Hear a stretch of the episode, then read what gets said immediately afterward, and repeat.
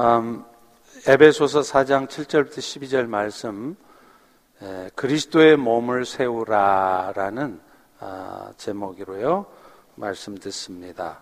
아, 먼저 본문을 같이 교독하시도록 할게요. 제가 먼저 읽습니다.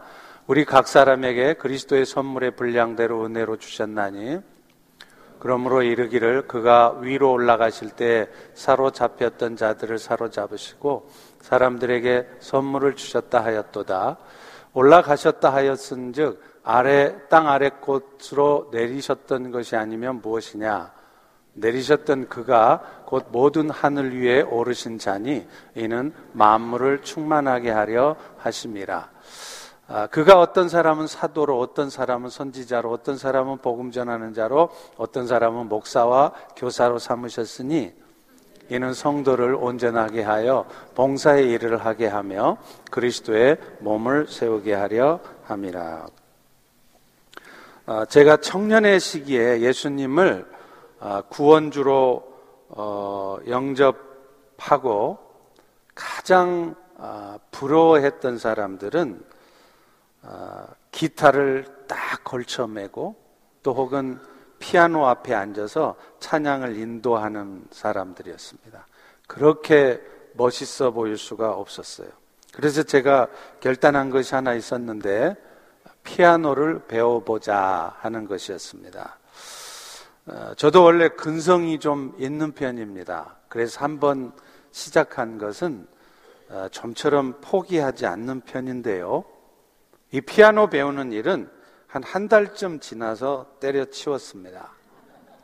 아, 제가 애초에 이 손가락이 짧아서 피아노를 치기에 적합하지 않은 신체 구조를 가졌을 뿐만 아니라 무엇보다도 박자 감각이 없어요. 음정은 좀 잡는데 아무리 아무리 해도요, 지금도요, 박자는 못 맞추겠는 거예요. 그래서 아쉽지만 과감하게 때려치웠죠. 근데 대신에요, 교회에서 고등부 교사를 맡고 있었는데 아이들이 항상 그래요. 선생님이 말씀을 전해주시고 가르쳐 주시면 이상하게 이해가 잘 되고 귀에 쏙쏙 들어온다는 겁니다. 그래서 시작할 때는 다섯 명, 여섯 명 밖에 안 됐던 아이들이 나중에는 6개월 지났는데 거의 30명 가까이 됐었어요. 그래서 나는 비로소 어, 저는 비로소 깨달았죠. 음악에는 재능이 없지만 그래도 가르치는 데는 조금 은사가 있나 보구나 그런 생각을 했죠. 사실 하나님께서 우리 그리스도인들에게 원하시는 삶도요.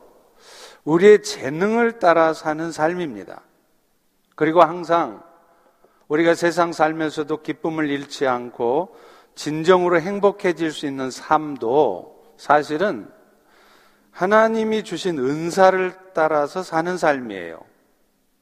오늘 본문의 말씀은 하나님께서는 사실 우리 모두에게 그런 재능을 다 주셨다는 것. 그리고 그 재능을 주신 목적은 무엇이며 그렇게 우리는 그 재능을 가지고 어떤 삶을 살아야 될 것인가를 우리에게 말씀해 주고 있습니다. 사도 바울은 사장에서부터 시작된 이 부르심에 합당한 삶에 대한 말씀에서 가장 먼저 지난주였죠. 뭘 말씀했죠? 성령이 하나 되게 하신 것을 힘써 지켜라. 이렇게 말했어요. 이것은 교회의 통일성을 강조한 것이죠. 그래서 4절에서 6절까지 보면요. 하나라는 단어가 무려 일곱 번씩이나 반복이 됩니다.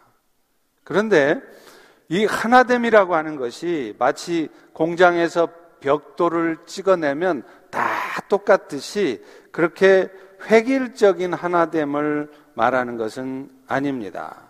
다시 말해, 교회는 하나됨 속에 다양성이 있다는 것을 말하는 것이에요.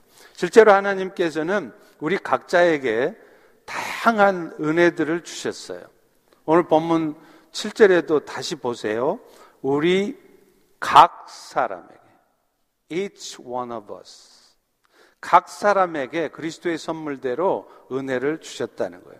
허물과 죄로 죽었던 우리를 살리신 구원의 은혜는요, 여러분 모두가 다 동일해요. 어떤 분은 특별한 구원의 은혜를 받고 또 어떤 분은 좀 못한 구원의 은혜를 받은 것이 아니에요. 구원의 은혜까지 이르는 방식은 사람마다 좀 다릅니다. 어떤 분들은 저, 저 같은 사람들은 아주 터프하게 생명이 왔다 갔다 하는 과정 속에서 구원에 이르기도 하지만 또 어떤 분들은 엄마 따라 아빠 따라 소프트 랜딩이라고 그러죠.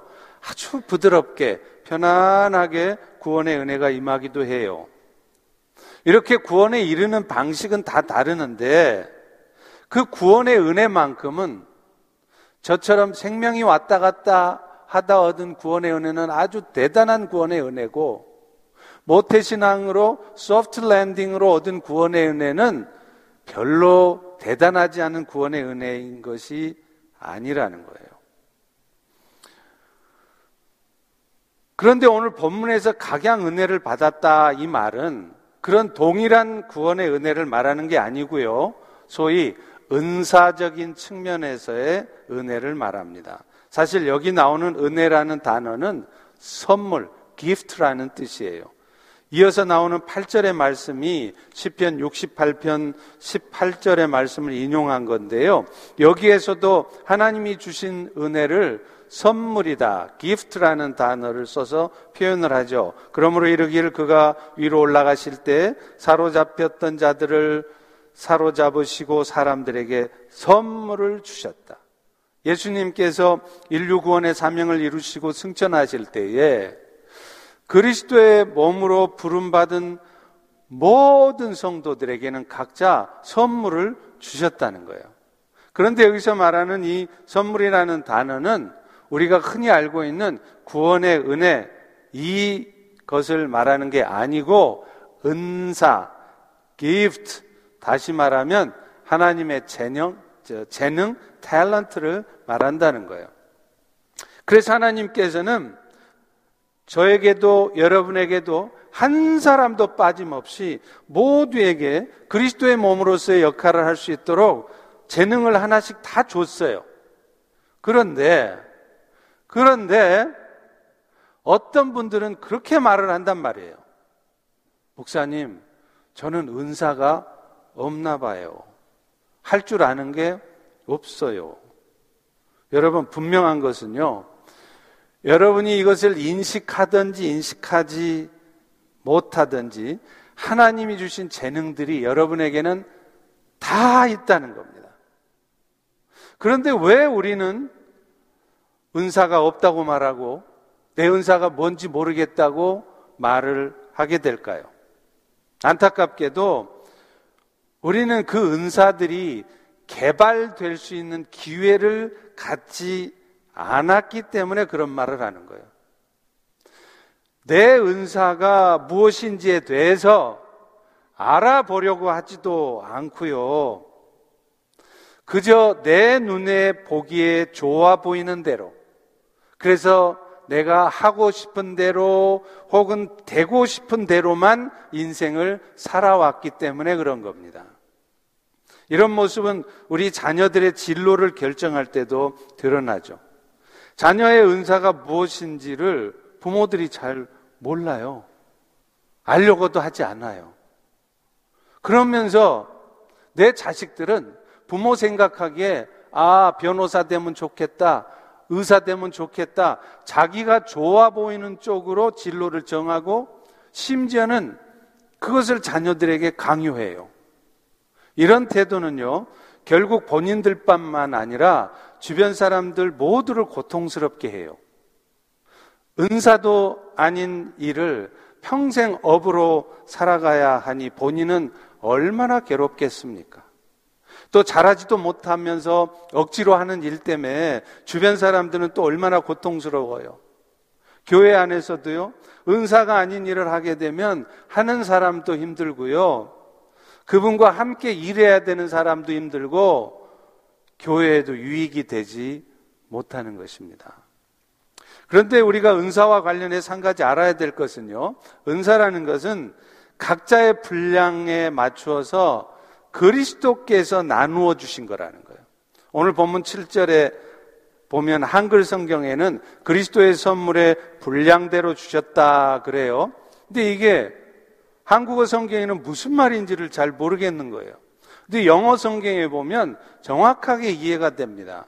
영어 성경에는 Christ apportioned it. apportion. 그리스도께서 나누어 주신 은혜라는 말이에요. 실제로 고린도전서 12장 11절에 보면 더 정확하게 은사에 대해서 설명을 합니다. 이 모든 일은 한 성령이 행하사 성령의 뜻대로 각 사람에게 나누어 주신 것이다. 이 말은 여러분들이 남이 가진 은사가 부럽다고 나도 열심히 노력하면 얻어질 것이라 생각해서는 안 된단 말이에요. 다 그리스도께서 각자 주신 은사가 다르고 분량이 다 다르다는 거예요. 그렇기 때문에 괜히 남의 은사에 욕심내면서, 아, 나도 좀 저렇게 살아봤으면, 아, 나는 왜 저렇게 안 되지? 하면서 자기 은사도 아닌 것을 개발하려고 노력하기 전에 하나님은 나에게 혹은 내 자식한테 무슨 은사를 주셨는지를 알아봐야 된다는 거예요. 자신의 은사가 아닌 것을 개발하려고 하면요. 제가 다 넣고 말씀드리는데 아무리 여러분이 노력해도 잘 안 됩니다. 또 남의 은사를 부러워해서도 안 된다는 거죠. 하나님께서는 우리 모두가 각자 다른 일들을 하도록 부르셨기 때문에 각양 주신 은사대로 내가 해야 될 일을 하면 되는 것이에요. 자신의 눈에 좋아 보이는 일을 하려고 하지 말고 자신의 은사에 맞는 일을 그것도 분량대로 하라는 것입니다. 그렇지 않고 남의 은사를 부러워하면서 내 은사도 아닌 것을 억지로 이루어내려고 하면 여러분 자신도 힘들어지고요. 여러분 가족들도 힘들어지고 여러분 주변의 사람들도 힘들어져요. 예를 들면 저 같은 사람이 찬양 인도하는 게 너무 멋져 보인다 그래서 제가 찬양 인도를 하면 여러분 얼마나 힘들겠어요. 맨날 박자 틀려가지고. 또 가르침의 은사가 없으신 분이 가르치면 뭔가 있어 보이는 듯 해서 자꾸 가르치려고 들면 그 사람한테 배우는 사람들은 얼마나 힘들겠냐는 거예요. 제가 아는 어떤 분은요, 서울대학교 의과대학을 나왔어요. 그리고 specialist가 됐습니다.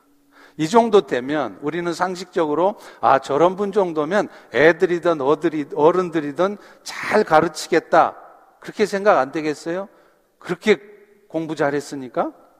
그런데 이분은요, 뭔가 혼자 깊이 생각하고 연구하고 그래서 일을 계획하고 진행하는 일은 기가 막혀요. 따라갈 자가 없습니다. 그런데요, 가르치는 일은 정말 못해요. 말이 앞뒤가 안 맞고요. 이리 갔다 저리 갔다 하고요. 논리가 안 맞아서 저분이 지금 무슨 말씀을 하시지 하고 알아들으려고 한참 집중해서 듣다 보면 머리가 막 아파서 못 알아듣겠어요. 여러분 주변에도 종종 그러신 분들 있죠. 누구라고 말 않겠지만. 그리고 은사와 관련해서 정말 중요한 것은요. 결국 우리 모두에게 하나님께서 각양 다 은사를 주신 목적이 뭐냐? 그 은사를 갖고 그리스도의 몸을 세워가라고 주신 거라는 거예요. 오늘 본문 12절 후반부에도 보십시오. 이는 그리스도의 몸을 세우리 하심이라. 우리 각자가 다양한 은사 다 가졌는데 그리스도의 몸인 교회가 든든하게 세워지라고 하신 거라는 거예요. 그래서 장 칼뱅, 칼빈이라고 그러죠? 이분이 하나님께서 왜 우리에게 다양한 은사를 주셨는가? 그것을 이렇게 설명을 합니다. 은사의 다양성은 하나된 몸을 이루는 성도들의 조화를 더 강화시킨다는 거예요. 다양하기 때문에 더 조화가 될 수 있고 교회를 더 풍요롭고 충만한 상태로 유지시키려고 다양한 은사를 다 주었다는 거예요. 그렇기 때문에 은사의 모양은 다양할지라도 목적은 하나예요.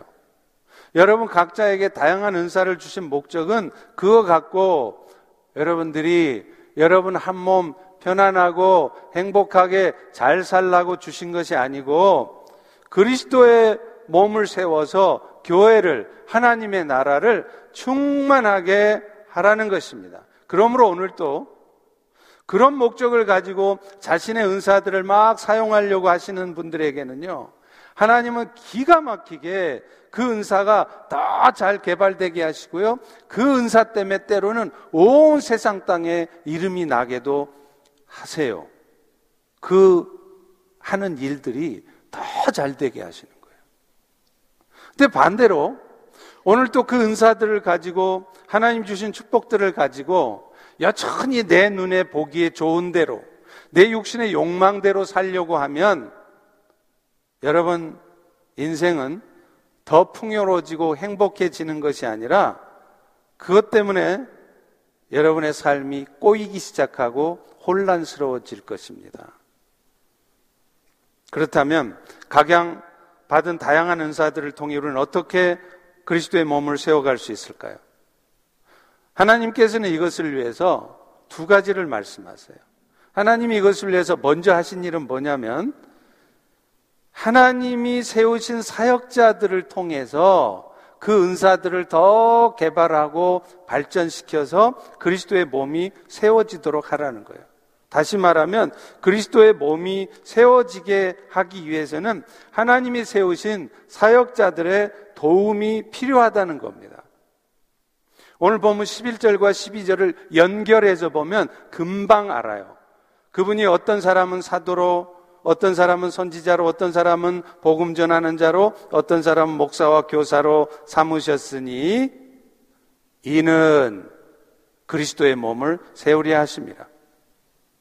그러니까 이런 여러 가지 사역자들을 세워주신 이유가 뭐냐? 그들을 통해서 여러분이 받은 은사를 잘 개발해서 그리스도의 몸을 세우는 일에 쓰임 받게 하도록 하신다는 거예요. 여기서 사도라는 것은 예수님으로부터 직접 가르침을 받았던 사람들이에요. 그래서 여러분이 잘 아시는 예수님의 열두 제자 혹은 신약의 서신서들을 쓴 사도 바울, 바나바, 신라 같은 사람들이 사도입니다. 또 선지자는 누구냐면 성경이 아직 완성이 되지 않았을 때는요, 성령의 감동을 따라서 성도들에게 하나님의 말씀을 전하던 사람들이 선지자예요. 그런데 특별히 이 사도와 선지자의 직분은 이미 성경이 완성된 지금에는 더 이상 존재하지 않습니다. 그래서 여러분이 아시는 소위 신사도 운동이라고 하는 것이 문제가 되는 것이에요. 그 다음으로는 복음 전하는 자가 있는데요. 이들은 사도들에게 임명되고 파송받은 순회 전도자들이었고, 오늘날은 선교사들 혹은 순회 선교사들이 바로 여기에 해당하겠죠. 마지막으로 목사와 교사가 있습니다. 그런데 이 개혁 성경에는 이게 구분이 잘 안 되는데요. 원어 성경에는 이 목사와 교사라는 직분 앞에 정관사가 하나예요, 하나. 따라서 여기 말씀하는 목사와 교사라는 것은 두 개의 다른 직분을 말하는 게 아니고요. 하나의 직분을 두 가지로 표현한 겁니다. 실제로 하나님의 양무리를 치도록 부름받은 목사는 동시에 그들을 잘 가르치며 양육해야 될 책임이 있는 교사이기도 해요. 그래서, 그래서 오늘 성경 본문에 보면 혹은 목사로, 혹은 교사로 라고 써 있지 않습니다. 혹은 목사와 교사로 라고 써 있어요. 따라서 여기서 말하는 목사와 교사는 두 개의 직분이 아니라 한 직분이고 오늘날의 목사를 얘기하는 것입니다. 그런데 바울은 하나님께서 교회에 왜 이런 사역자들을 세워주셨느냐? 그 목적이 성도들로 하여금 각자 주어진 은사를 따라서 그리스도의 몸을 잘 세워 가도록 도와주기 위함이라고 말해요. 따라서 성도들이 여러분들이 각양 은사를 가지고 그리스도의 몸을 세워 가시려면 교사의 역할을 하시는 목회자들의 도움이 여러분에게는 필요한 것입니다. 그런데 오늘날 목회자들로부터 가르침을 받는 일은 기피하면서, 피하면서 대신에 마치 영적인 한탕주의처럼 뜨겁게 하나님의 역사를 경험할 수 있는 그런 집회 같은 곳만 자주 찾아다니시는 분들이 있어요. 근데 분명히 기억하셔야 될 것은요. 결국 성도들을 온전하게 세워서 봉사의 얘기를 하게 하는 것은 신비한 체험이 아닙니다. 하나님의 말씀이고 그 말씀을 가르쳐 주는 목회자들의 도움이 필요하다는 겁니다. 또 간혹 목회자들에게 배우느니 차라리 하나님께 직접 배우겠다는 생각을 갖는 분들이 있어요. 그래서 오늘날 목회자들을 세우지 않는 형제교회, 소위 브레드린 처치라는 거 있잖아요. 이런 모습 또한 결코 바람직한 모습이 아닙니다. 혹시 형제교회 여러분이 아시는 분들이 그런 교회에서 신앙생활 하시면 그분들이 나와서 정상적인 교회에서 신앙생활 하시도록 권하셔야 돼요. 물론 목회자로 부름도 없는 사람들이 자기 욕심을 따라서 목사가 되고 또 존경받을 모습으로 살지도 않으면서 스스로 대우만 자꾸 받으려고 하는 목사들이 있다면 그런 목사들로부터는 하루속히 떠나야 합니다. 극단적인 얘기긴 하지만 요즘 넷플릭스에 나는 신이다라는 프로그램에 나오는 JMS, 정명석 같은 사람들이에요. 그러나 아무리 그분이 좀 부족한 부분이 있다 할지라도 그분이 적어도 하나님의 부르심을 받은 목사가 분명하시다면 성도들은 그들을 존중하고 그들에게 가르침 받기를 사모해야 돼요.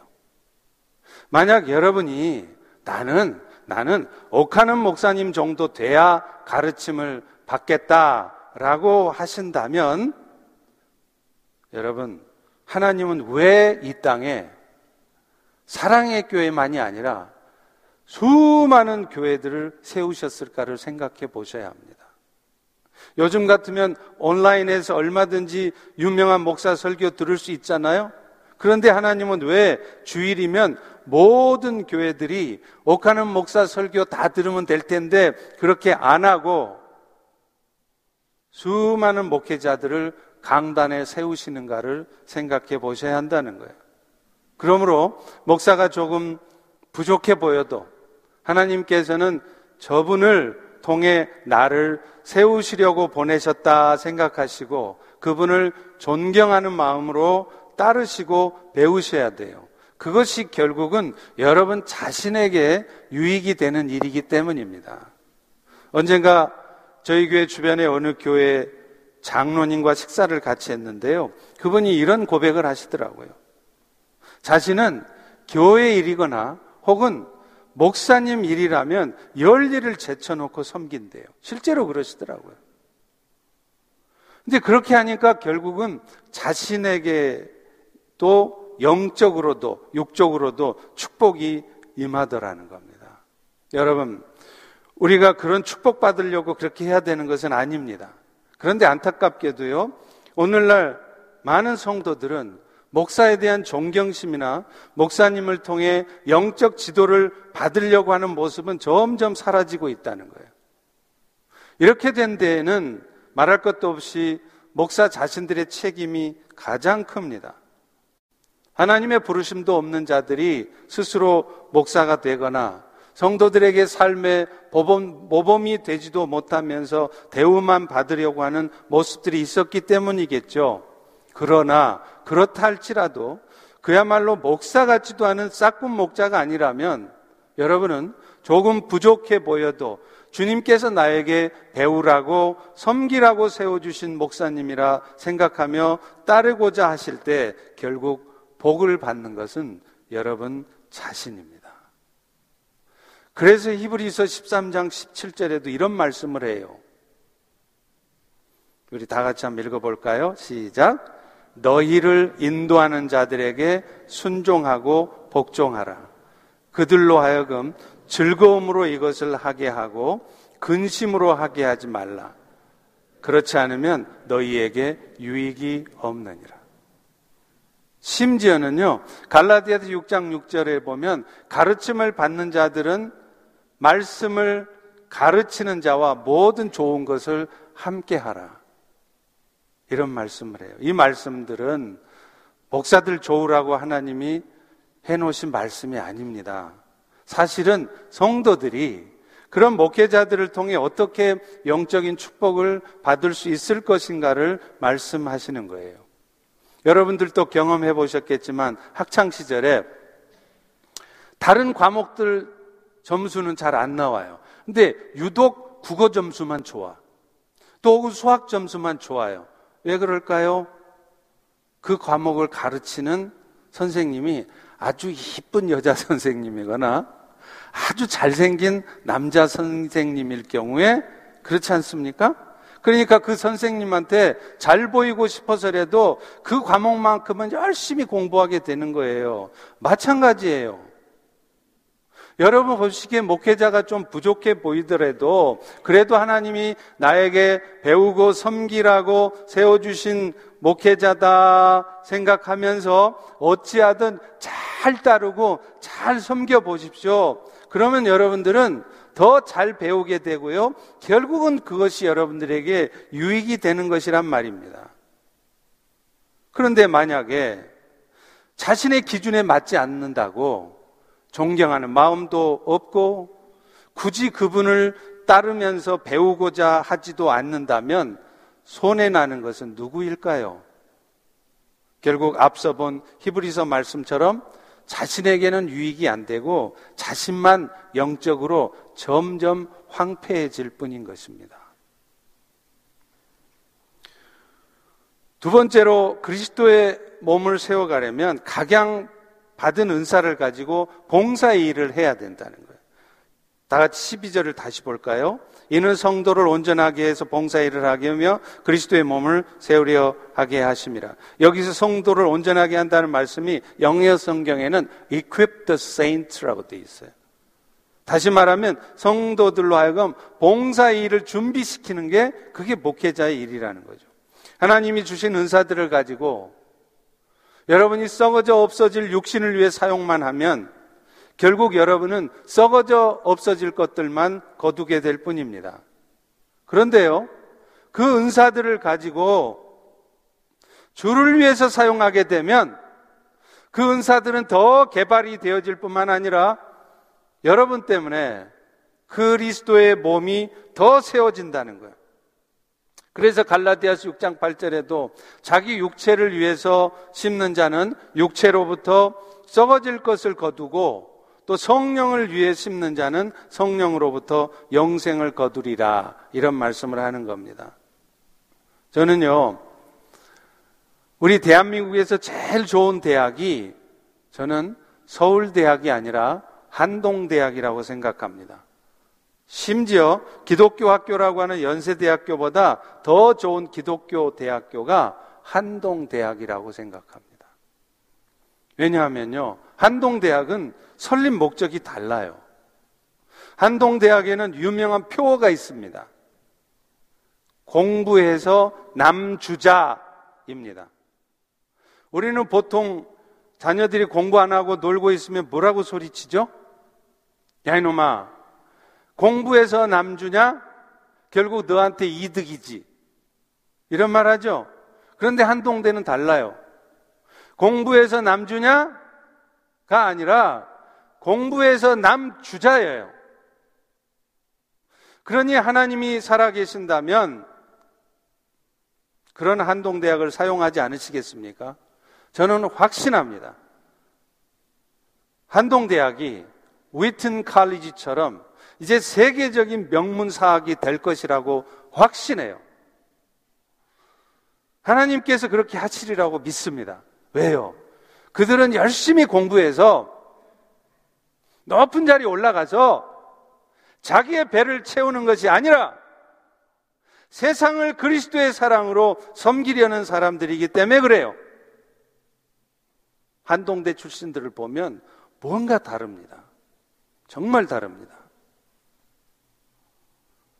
하나님이 세상을 좌지우지할 수 있는 세상 주인이시라면 그런 학교를, 그런 사람들을 사용하시지 않으시겠습니까? 그러므로 여러분도 내가 지금 무엇을 할 것인가 결정할 때 그 기준이 내가 이것을 하면 나한테 얼마나 유익이 될까? 그것이 되어서는 안 됩니다. 내가 이거 하면 돈은 얼마나 벌 수 있나? 내가 얼마나 인정받고 승진할 수 있나? 그것이 되어서는 안 됩니다. 주께서 이것을 원하시는 일인가? 이 일을 하면 주님이 기뻐하실까? 이것이 기준이어야 돼요. 그리고 그것이 확실하십니까? 그러면 여러분의 현재 상태나 여건이 좀 안 돼 있습니까? 그것 때문에 여러분이 좀 어려워지고 육신적으로도 여러모로 피곤해질 것 같습니까? 그래도 믿음으로 결단해 보세요. 어떤 일이 벌어지나. 정말로 정말로 주님이 놀라운 역사를 나타내시는 거예요. 그런데 맨날 맨날 내 삶에는 왜 놀라운 기적 같은 일은 없냐고 불평만 하지.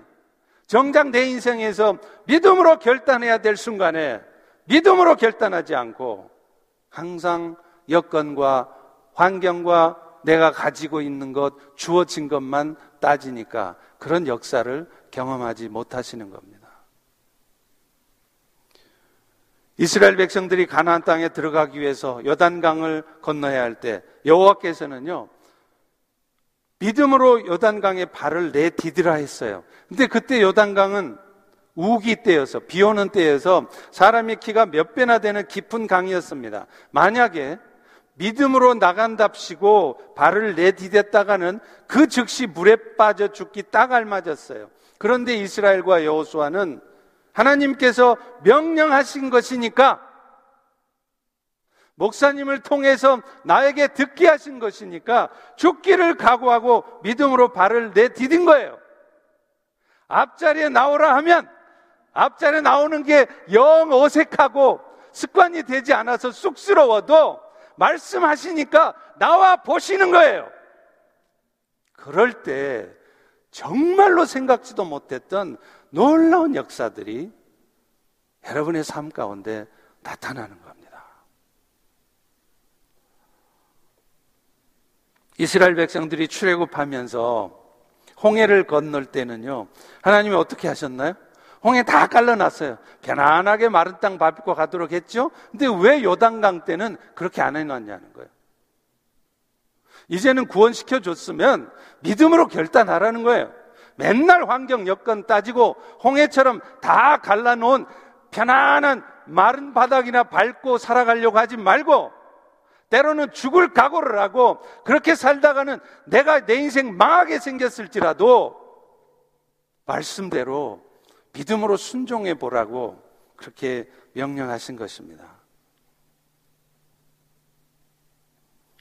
오늘 우리에게도 하나님은 종종 시험하세요. 하나님이 주신 것들을 가지고 그저 내 한 몸 편안하게 잘 살도록 썩을 것으로, 썩을 것을 위해 일하는지, 사는지, 아니면 썩지 않을 것을 위해서 결단하고 살려 하는지 우리의 태도를 보시는 것입니다.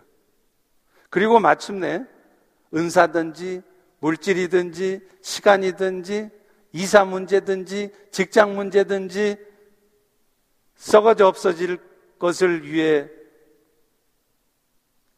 결정하는 것이 아니라 썩지 않을 것을 위해서 결단할 때 정말로 놀라운 일이 나타나요. 제가 지난 주간 신방을 하면서 참 은혜의 간증을 들었어요. 은혜의 간증입니다. 적은 월급에 애들 낳고 살아가려니까 이것저것 들어가는 돈 많겠죠? 그래서 그동안 11조 생활을 잘 하지 못했대요. 그러다 연말이 되니까 마음에 막 부담이 오는 거예요. 생활 좀 어려워졌다고 11조 생활 제대로 못한다면 내가 무슨 믿음으로 산다고 말할 수 있겠느냐? 그래서 이제 새해가 되면 세금 보고도 하면 금방 tax return도 받게 될 테니까 하고 연말에 그동안 밀렸던 11조를 결단하고 드렸대요. 그랬더니 놀랍게도 곧바로 곧바로 이전 직장보다 월급도 훨씬 더 많이 주고 근무 조건도 좋은 직장으로 하나님이 옮겨 주셨다는 거예요. 자기가 원하지도 않았는데, 자기가 apply 하지도 않았는데. 이런 얘기를 들으면 우연이라고 생각할 수 있겠죠? 그렇지만 여러분, 우연, 우연도 겹치기로 나타나면 그게 필연이고 하나님이 하신 일입니다. 이분이 이사를 하는데 다른 사람보다 훨씬 더 적은 액수를 오퍼를 했대요. 근데 집주인이 그런데도 이분들에게 집을 주었다는 겁니다. 이 사람들한테 집이 더 필요하겠다 해서 훨씬 더 적은 액수를 오퍼하고 조건이 안 좋았는데도 그분들에게 집이 주어지게 하셨다는 거예요. 왜요? 어려운 여건이지만 목자의 사명을 감당해 보겠다고 결단하니까 하나님께서 오이코스 모임 잘 하라고 더 넓은 집을 더 싼 값에 얻게 해 주신 것이었습니다. 또 어느 집사님은요, 바쁜 연구원 생활 중에도 청년들을 섬기기 위해서 매 주일 뿐만 아니라 심지어는 수요 기도회까지 아이들, 청년들 라이드를 해줘요. 그분 자신이 매일 새벽 기도에 나오십니다. 그러니 얼마나 육체적으로도 피곤하겠어요? 그런데 육체적으로는 피곤한 것도 피곤한 거지만 가스비도 적지 않게 들어가잖아요. 그런데 이분은 결단하고 헌신을 했어요. 그랬더니 어떤 일을 주셨느냐? 하나님께서 셀러리가 거의 두 배가 되고 또 집 바로 옆에 있는 글로벌 제약회사로 직장이 옮겨지게 하셨어요. 또 이런 분들의 헌신이 있어서 그랬는지 우리 청년부가 날로 부흥하고 있습니다. 청년부들 스스로가 결단해서 수요 기도에도 지금 많은 청년들이 나와요. 말씀을 맺습니다. 최근 워싱턴 지역에도 아프가니스탄 난민들이 2,000명 넘게 들어와 있어요. 아시다시피 지금 아프가니스탄은 회교 근본주의자들에 의해서 다시 정권이 탈환당했어요. 그래서 그 유명한 탈레반, 탈리반 이 사람들이 복음을 전하기는커녕 선교사들이 들어올 수조차 없게 다 막아버렸습니다. 그런데 하나님께서는 이런 상황에서 미국 땅에 10만 명이나 되는 아프가니스탄 사람들을 보내주셨고 그들 중에 약 2천 명이 우리 주변에 와 있어요. 그래서 지난주에 선교부에 난민 선교팀이 있습니다. 그 팀이 컬리지 파크 근처에 리버데일에 살고 있는 이 아프가니스탄 난민들 중에 한 가정을 직접 방문을 해서 그들이 어떤 상황에 있는지 살피고 보고를 해 주었습니다. 그들의 상황은 생각보다 심각했습니다. 한 가정은 아이들이 다섯 명이에요. 다섯 명. 아프가니스탄에서 온 조카도 있어요.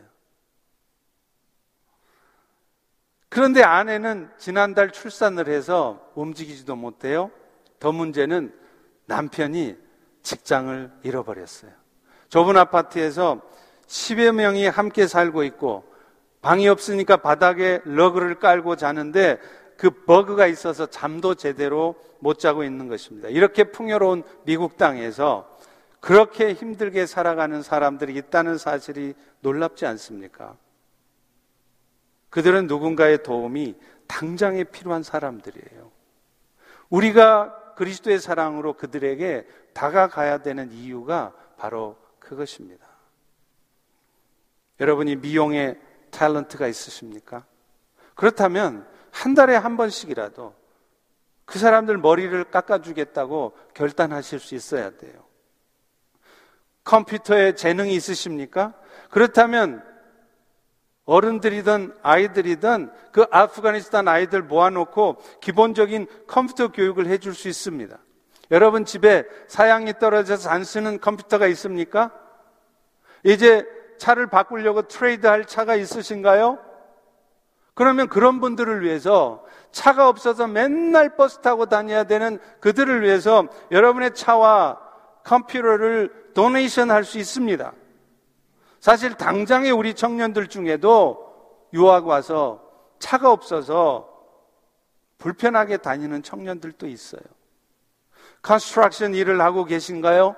그러면 한 달에 한 가정이라도 내가 low income의 가정들을 방문해서 이것저것 내가 고쳐주는 일을 해야겠다라고 결단할 수 있습니다. 여러분 이것이 바로 하나님께 주신 은혜들로 그리스도의 몸을 세워가는 일이에요. 하나님이 보내주신 목회자들을 통해 말씀으로 잘 가르침을 받으셨다면 이제 여러분은 봉사의 일을 통해 그것을 연습하셔야 합니다. 그럴 때 비로소 그리스도의 몸이 세워집니다. 이제 여러분들의 결단이 필요합니다. 이런저런 핑계 대지 마시고 2023년도에는 내가 주를 위해서 무엇을 할 것인가를 해봐야 할지 생각하시고 결단하시기 바랍니다. 나를 위해 십자가에 죽기까지 희생해 주신 주님을 위해서 이 고난 주간 동안 나는 주님을 위해서 그동안 뭘 드렸고 또 이제 그 주님을 위해서 무엇을 드리려 하는지 다시 한번 깊이 생각해 보시기를 주의 이름으로 축원합니다. 기도하겠습니다. 하나님, 오늘 또 우리 각자에게 닭양 탤런트를 주신 이유가 결국에는 그 주신 은사들을 가지고 하나님이 세우신 목회자들을 통해 잘 배움으로 말미암아 봉사의 일을 하게 하심인 것을 깨닫게 하시니 감사합니다. 그동안 우리는 쓸데없이 내 기준에 맞지 않는다고 불평하고 원망이나 하며 목회자들로부터의 가르침을 소홀하게 생각하고 의도적으로 피하지는 않았는지 돌아보게 도와주시고 또 각양받은 은사를 가지고 오늘 또 썩어져 없어질 60만을 위해서 열심을 다해 살아가고 있지는 않는지 돌아볼 때 이제 다시 한번 고난 주간을 통해 십자가의 고난을 묵상하며 결단하는 저희 모두가 되게 도와 주시옵소서 예수님 이름으로 기도합니다. 아멘.